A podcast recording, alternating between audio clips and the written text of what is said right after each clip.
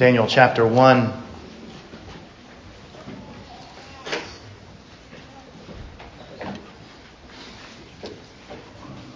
Daniel chapter 1. We'll be looking at chapter 1 this morning, and as we read this, if any of you need to take a seat, that is certainly okay. Hear the word of the living God. In the third year of the reign of Jehoiakim, king of Judah, Nebuchadnezzar, king of Babylon, came to Jerusalem and besieged it. And the Lord gave Jehoiakim, king of Judah, into his hand with some of the articles of the house of God, which he carried into the land of Shinar to the house of his God. And he brought the articles into the treasure house of his God.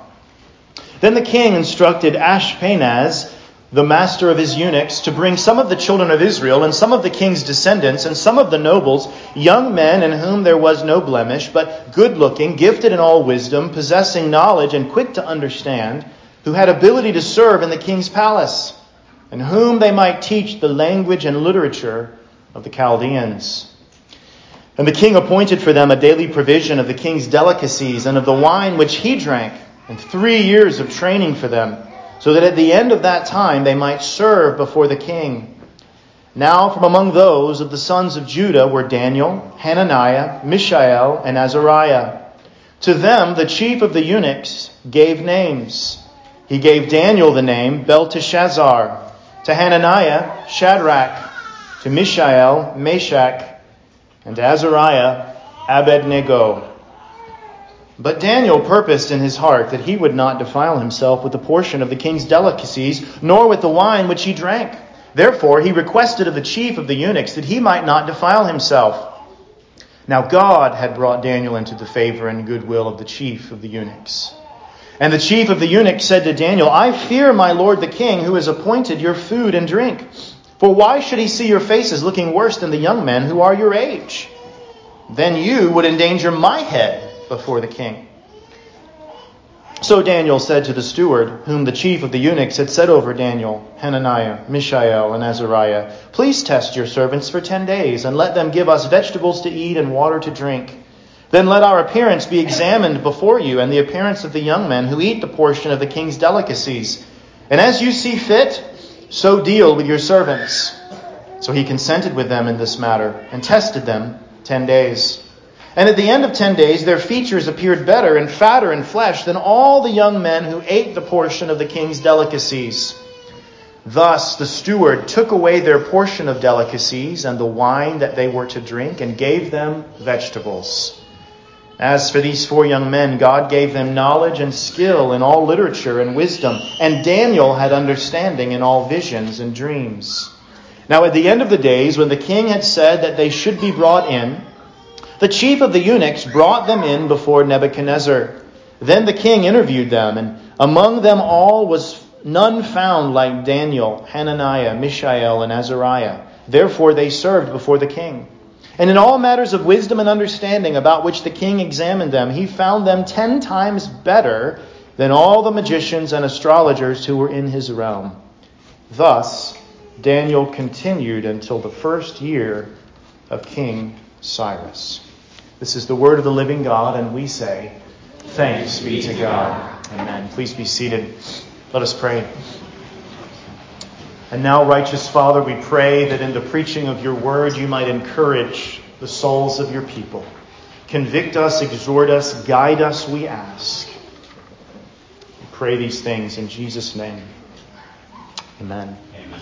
The very last verse of Daniel chapter 1 reveals to us that Daniel, a Hebrew, brought from the land of the Hebrews, from God's covenant people's land, into exile into Babylon. That this Daniel continued until the first year of King Cyrus.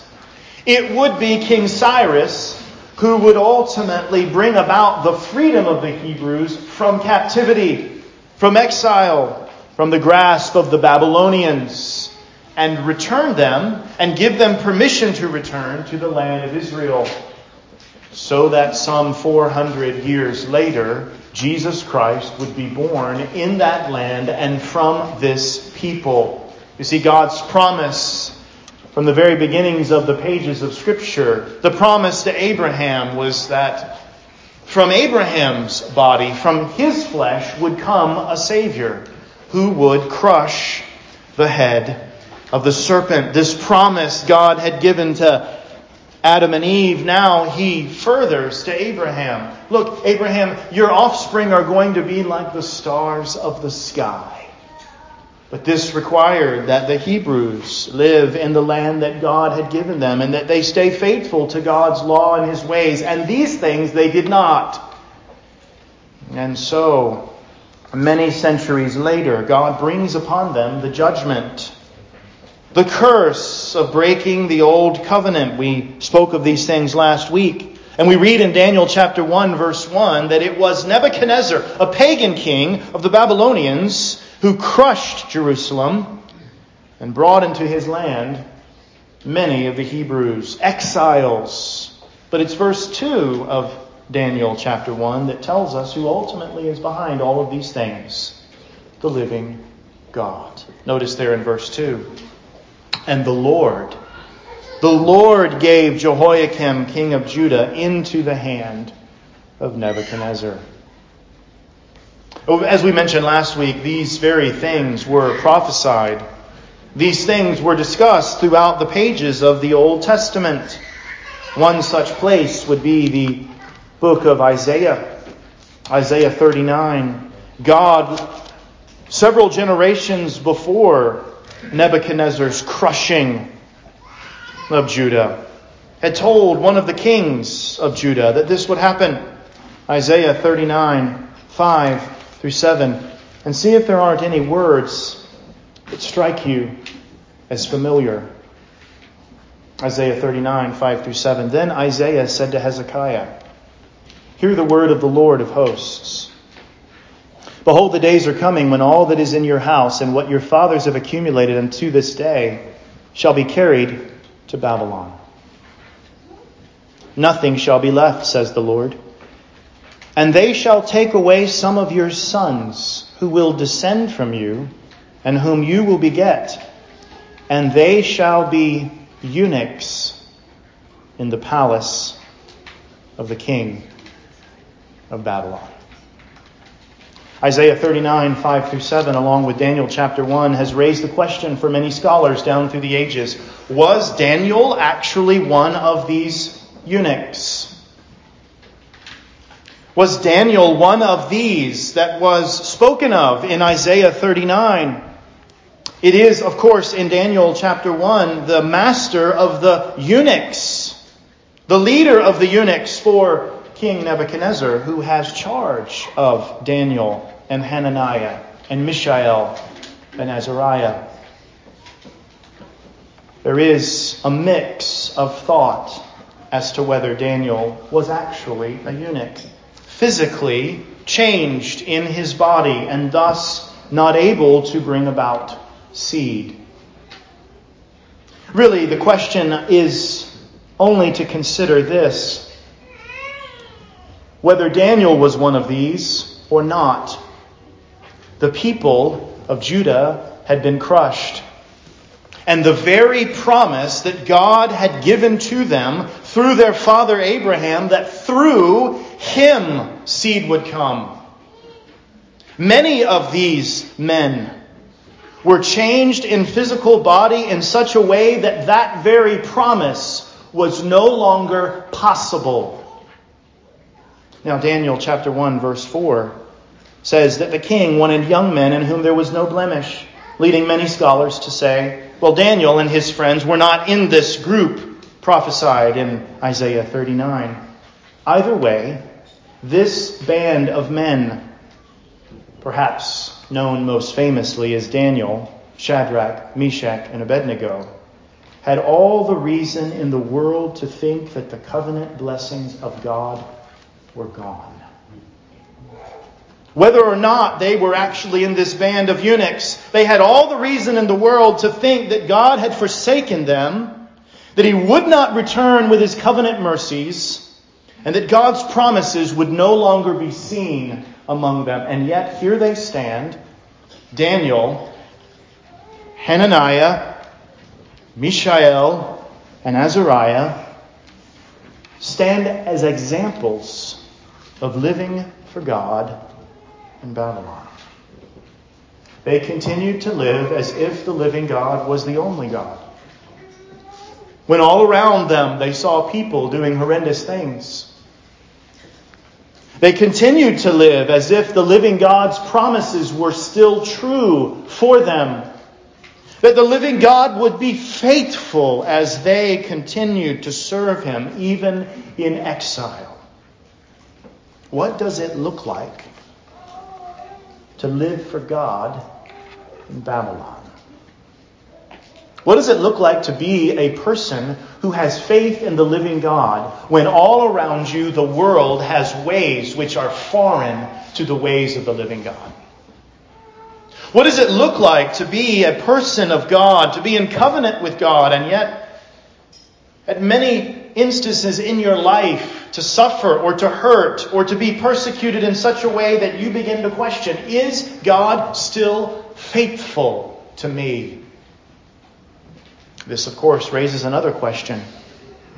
Is God really sovereign over all things? So, against the backdrop of this question of what does it look like to live for God in Babylon, I just want us to walk through this text today and to see three simple things. Daniel's day is similar to our day. And the first thing that I think we see in Daniel's day and in our day is the ways of the world. The ways of the world. Look what happens in verses 3 through 8. You get some of the ways of the world. As you read this particular text, you might just be thinking, well, this is good fortune, isn't it? I mean, of all of the people who are basically crushed and taken into exile, these four men, among others, really get a good spot. I mean, here they are. They're practically in the king's palace. They're eating his food. They're cared for. They live in the air conditioned homes of Babylon. But notice what's actually happening in this text. You read of it most starkly in verse 8 with the first word in just about every English translation.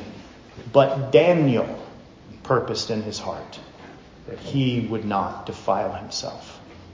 But Daniel purposed in his heart. Why would Daniel need to do such a thing? Why not just have a private prayer time each and every day? Uh, read the scraps of God's word that perhaps some of the Jewish leaders had snuck into Babylon with them? Why not just pray and sing psalms quietly and go about your life? Notice what happens in the ways of the world. In verse 4, we are told that Nebuchadnezzar wants the best of all the Hebrews. And what does he want to do with them? Verse 4 Whom they might teach the language and literature of the Chaldeans. I want to take the best of these Hebrews no more Torah for them. No more book of Psalms for them. It's the literature of Babylon. Now, there's nothing in this text for us to say we shouldn't study the language and literature of other cultures. Boys and girls, if you return to school or you're sitting at your homeschool table and mom or dad wants to teach you a foreign language or, or wants you to read a book that is written by a, a non Christian, that is not the point of this passage. That is not to be condemned based on this passage. Rather, what we see is that Nebuchadnezzar wants to craft the best of the Hebrews and make of them Babylonians. Verse 5, it's the food. But perhaps most starkly and strongly, it happens in verses 6 and 7. You might be thinking, well, isn't the preacher making a little bit much about the fact that the king wants to kind of train them? I mean, what's wrong with training? I will change your names. What are your names? Hebrews? Well, in every single case, their original names are God honoring names. names that have variations of El or Yah, which should sound familiar, Yahweh in them. But what are the names that the king's servant changes them to? Well, they're names that we recognize Belteshazzar, Shadrach, Meshach, and Abednego. All names of which come with variations of the gods of the Babylonians. For instance, Daniel's new name, Belteshazzar, really is a variation of the Babylonian god Bel. We're going to teach you our ways. We're going to have you eat our food. We're going to change your identity and we're going to name you after our gods. The Babylonian plan was in full swing. Give them our food, teach them our ways, give them a new identity. Friends, this was 2,500 years ago. And yet, doesn't this often seem to fit the ways of our world today? I know that I don't have to labor long here, parents, but the world is not neutral to your children. The world has a very systematic catechism plan for your children. Give them our food. Food. Give them our ways. Teach them to adopt our identities. Nebuchadnezzar is not unique in this sense. The master of the eunuchs is not unique in this sense. Daniel is brought into exile. It seems as though every last word of God is no longer going to be true to him. And what does Babylon do? We will put you in the pinnacle of our palaces, but we want you to learn our ways. We want you to be known after our gods. Daniel demonstrates what it's like to live for God in Babylon. And by the way, what city does the book of the Revelation say you and I walk in all of the time? Babylon. Daniel demonstrates the fact that Babylon is not a neutral place to the people of God. Babylon, all throughout the scriptures, particularly in the book of the Revelation, is a picture of the world arrayed against the living God dressed in armor, marching against the living God. So verses 3 through 8 give us a picture of the ways of the world. Now, the beauty of this situation is that God is going to use this education and this training and this positioning. But make no mistake, early on, the cream of the crop of Yahweh's people is in the midst of a three year long catechism program the ways of the world. But the second thing that we see in our text, and we see it all throughout the Bible, but we see it in Daniel chapter 1, is the resolve of the faithful. The resolve of the faithful. You get this description, and then in verse 8, we read those two startling words, but Daniel. But Daniel. There's a clear shift here. A long description of all of the things that Nebuchadnezzar's hosts were going to train Daniel and his friends in. But we see a resolve in Daniel's heart. But Daniel purposed in his heart that he would not defile himself with the portion of the king's delicacies, nor with the wine which he drank. At the outset, let me say this, just in case there are any of you, like me perhaps years ago, who have heard slightly wrong arguments about what's happening here. The argument is not about Daniel needing to eat more vegetables. There are actually people who argue that the point of this particular passage is that vegetables are good for you. Boys and girls, they are. but the light of nature teaches us that, right? Reason and studying God's creation teaches us that.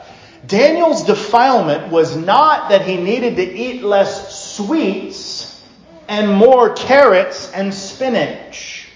So if that's the way you're approaching this text, Feel free to continue to cook your vegetables. Just don't use Daniel chapter 1 as an argument for how you prepare meals in your home.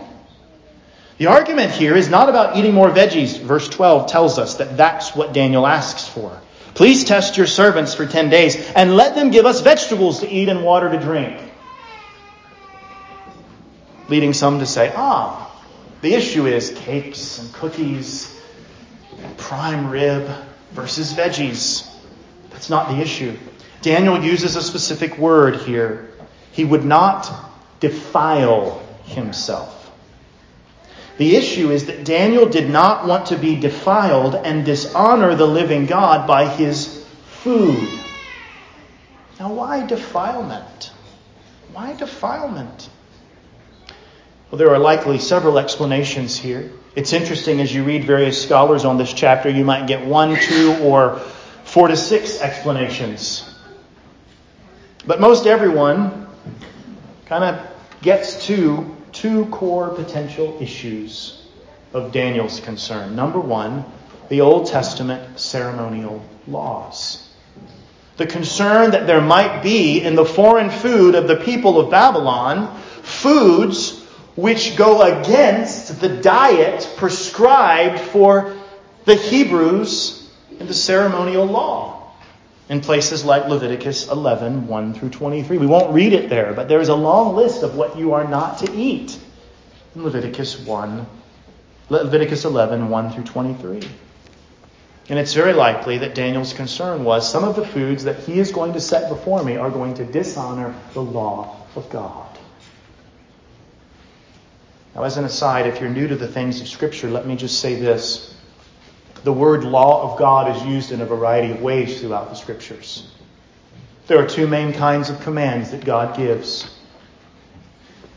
One set of commands abides at all times and in all ages. It's present in the hearts of Adam and Eve in the Garden of Eden. It's present at Mount Sinai on tablets of stone. It's present as Jesus Christ dies on the cross to uphold it. And that's the moral law of God, summarized in the Ten Commandments. But every other kind of command in Scripture is a, kind of law that God posits or puts forward, and it's connected to a particular covenant time and a particular covenant people. So if you're sitting here going, well, it's kind of hypocritical of you Christians to talk about the law of God when there are clearly foods that you eat that the Old Testament says not to eat, but the Old Testament food laws were laws that were connected to the old covenant. Just like it's not wrong for us to look back and see that Abraham didn't baptize or practice the Lord's Supper, and yet we're commanded to do that.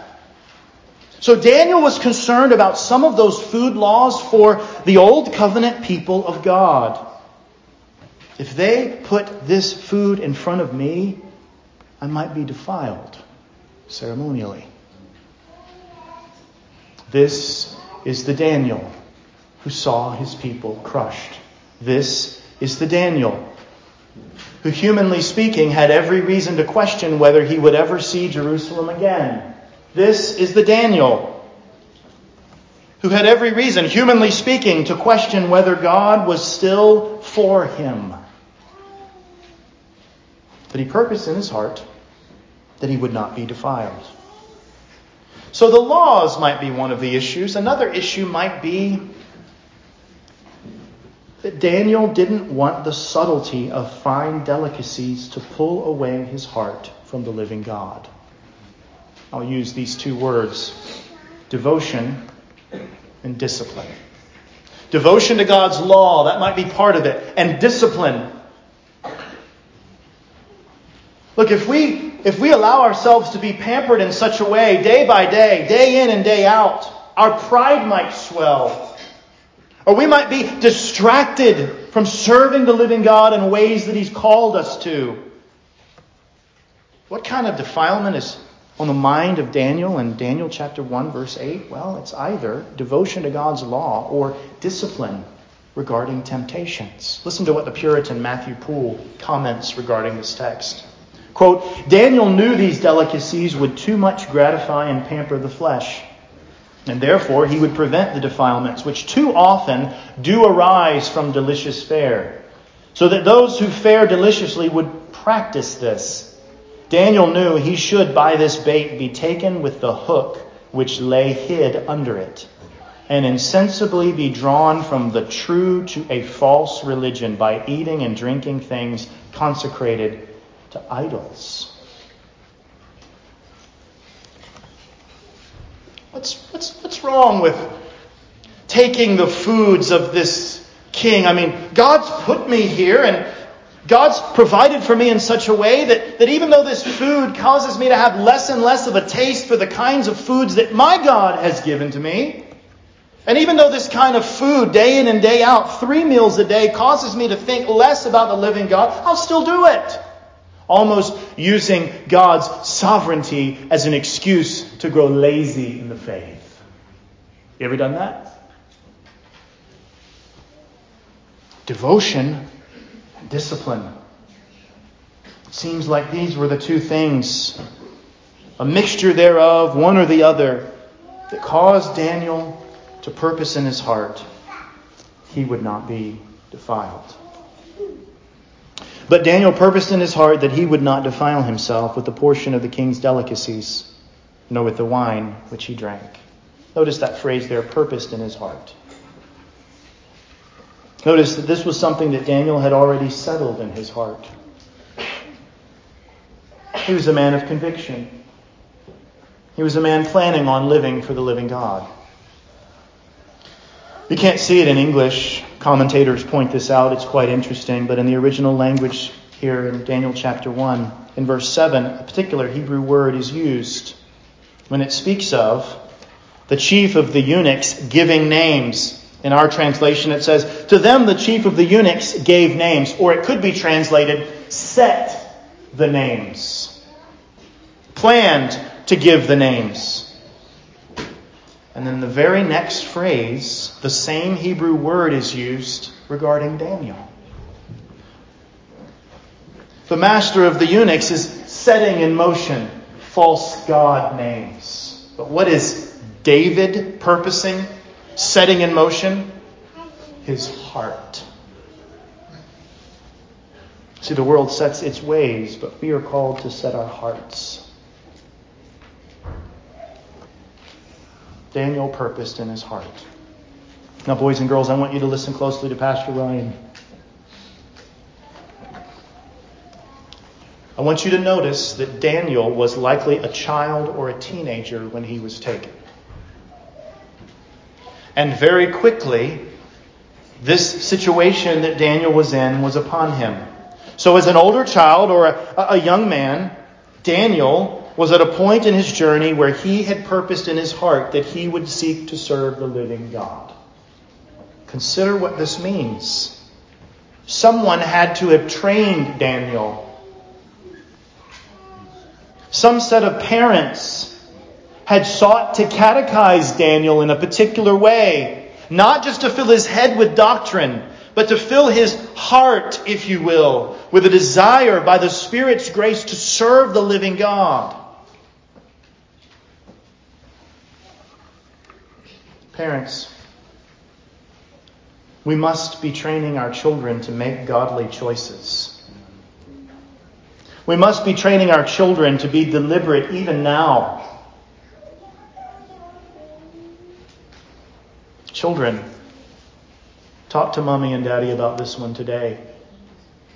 But let me strongly encourage you choose now what your convictions will be. Choose now what your convictions will be. Choose now who your God will be. Choose now whose ways you honor because the world will throw all kinds of things at you at the risk of doing what so many people do and miss Christ in the book of Daniel. Be like Daniel. Be like Daniel, who was longing for God's ways. Daniel knew to whom he belonged. And he made choices accordingly. He set his heart accordingly. Friends, the scriptures tell us as new covenant believers that we belong to someone. 1 Corinthians 6, verse 20. You will recall these words. Let me read them. 1 Corinthians 6 and verse 20. For you were bought at a price. Therefore, glorify God in your body and in your spirit, which are God's. It's, it's no longer certain kinds of foods for you and me, Christian. But God's owning of us still requires that we remember that we are to honor God in body and soul. That text in 1 Corinthians 6:20 says that we were bought with a price. What does that mean? Well, it means that the living God owns the Christian in a special way. God owns all things, boys and girls. He made all things out of nothing. He, he simply spoke them into existence. There's nothing that God doesn't control or own. We don't give God anything as if he lacks something. But there is a special kind of ownership that the living God, the triune God, has over Christians. He owns them in the sense that the second person of the Trinity, the Son of God, who put on flesh and dwelt among us, shed his blood to purchase us as a possession for God. If you're a Christian, meaning that you've come to see that you're a sinner, that Christ died for your sins, that He's the only way of salvation, freedom from the judgment of your sins, which deserve the justice and judgment and wrath of God.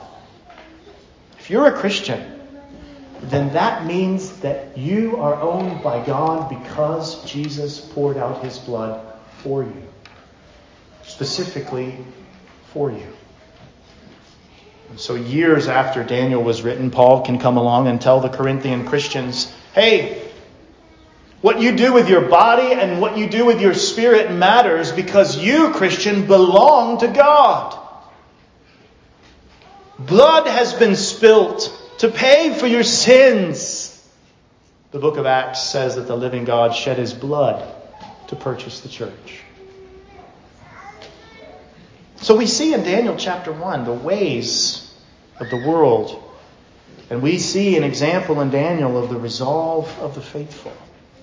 A person who says, I belong to the living God. I do not want to be defiled by the ways of the world that go against what God has told me to do, or that might dull me to the temptations that are to come. There's a resolve here. Thirdly, in our text, we recognize the sovereignty of God in a variety of ways. The sovereignty of God. You know what happens. You heard it read a few moments ago. Daniel asks if he and his people could be given a different diet for a period of 10 days.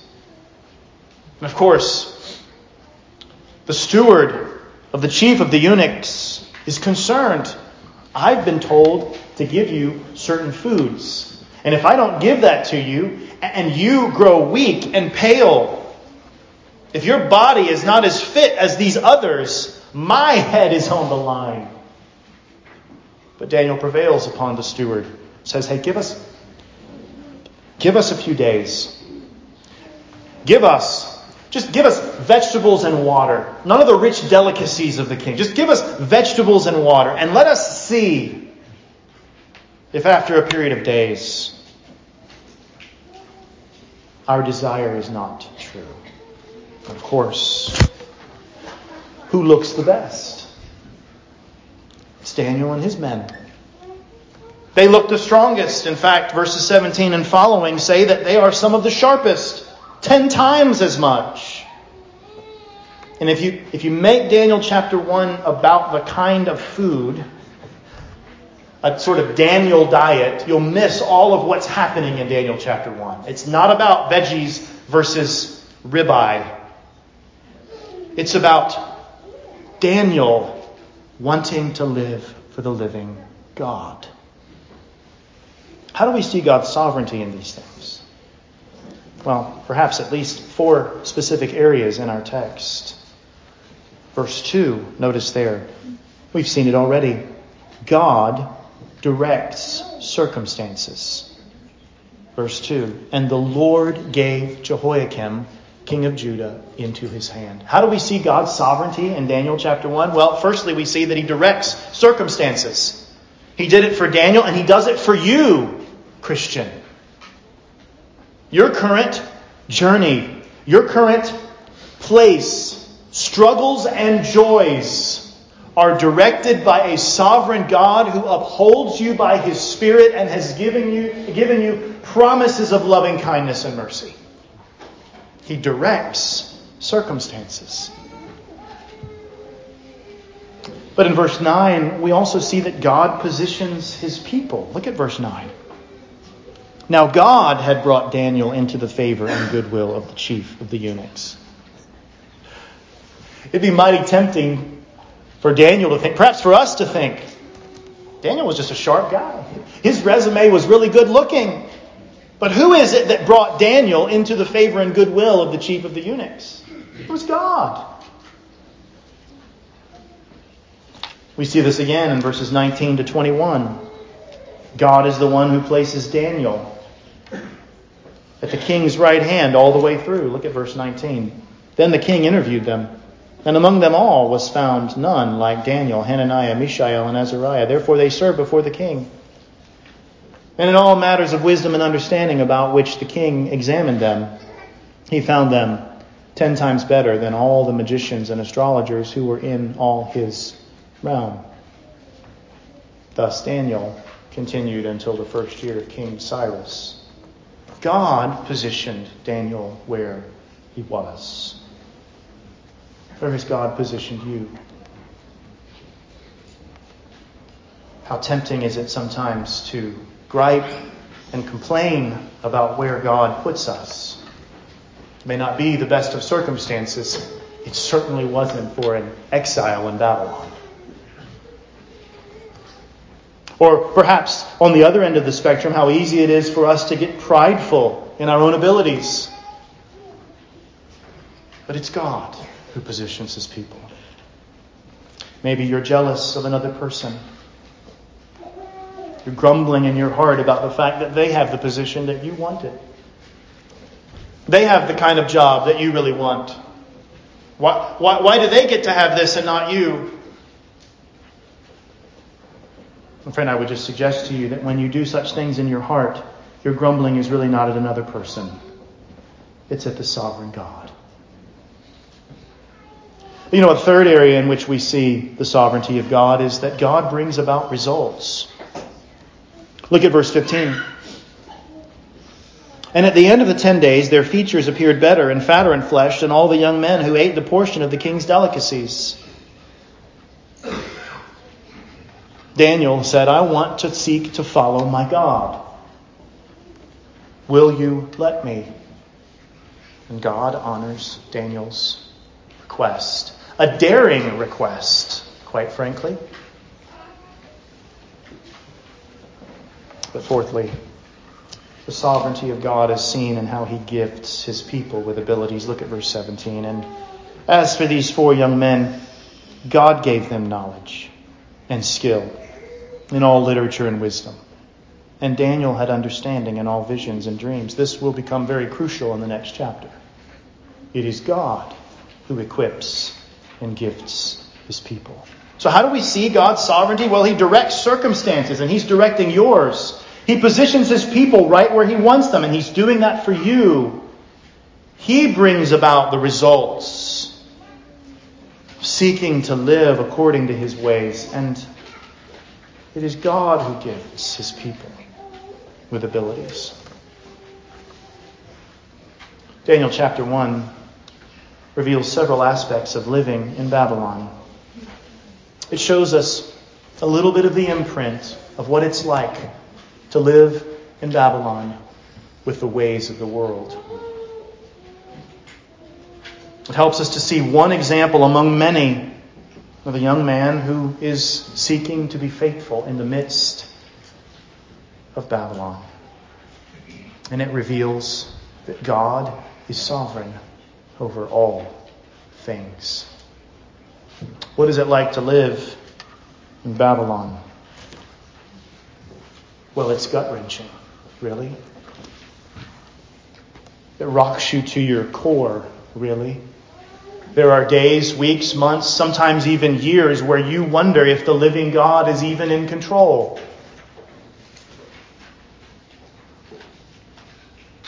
There are days and weeks and months where the delicacies of the people of Babylon seem much better for you or you and your family than God's ways. It's quite frankly a war. And the only thing, the only thing that you have, this is it. You have a sovereign God who loves you and bought you with his blood. You have a sovereign God who places every single hair in place and gives you promises that he will not leave you nor forsake you in Babylon. That's all you have. And that's all you need. Let's pray. Almighty God, help us for we too live in, as it were, Babylon. Help your people to seek to glorify you and to rest and to purpose in their hearts to rest on you and your word and ways. These things we ask in Jesus' name.